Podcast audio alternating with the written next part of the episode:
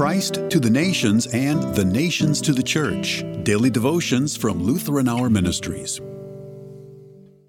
Wednesday, June 22nd, 2022. Focusing on something better. This daily devotion was written by Dr. Kari Vo.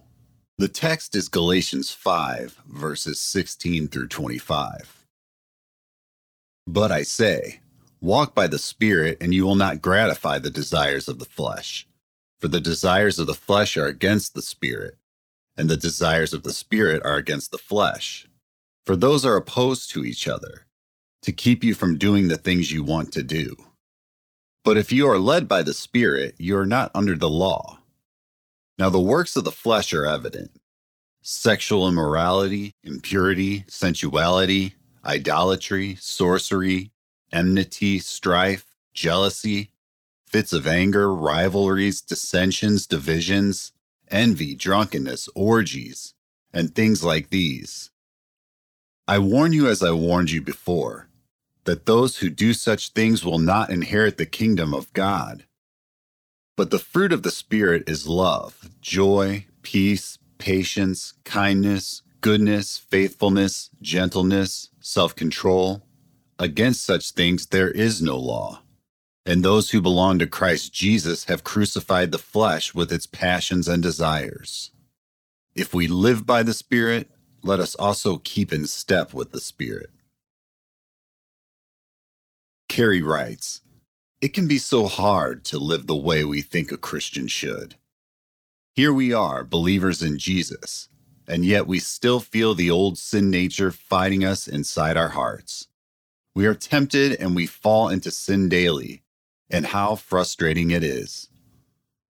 With this war going on inside us, the temptation is to try harder, to turn to the power of the law to keep our evil impulses in check. Surely that will work. But it never does. We think we have one temptation under control, and something totally different pops up. The law cannot deal with our sin, it just stirs it up even more. But Paul tells us to do something different.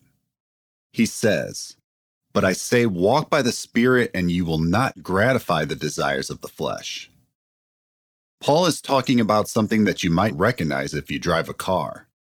When you are driving, it's important to keep your eyes on the road, not on the car that's coming toward you.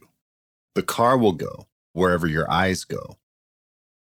In the same way, the smartest thing for us to do as Christians is to look to the Holy Spirit to help us and let Him show us what comes next. Jesus has our sin problems completely under His control. He doesn't need us to obsess over them anymore. After all, He already suffered, died, and rose again to make us free, healthy, blessed children of God. We can trust Him to deal with the death throes of our sin nature. Now that we're free, we can look to see where He wants us to go next. Is there something we could do right now to be a blessing to our neighbors, our family, or even those who hate us? Think about it. If you really truly believe that all your sins are forgiven and that you don't have to fuss over them anymore, what wonderful things could you do with the time and effort and happiness God has suddenly freed up for you? We pray. Dear Lord, Help me when I get tangled up in worrying about my sin again. Thank you for setting me free. Amen.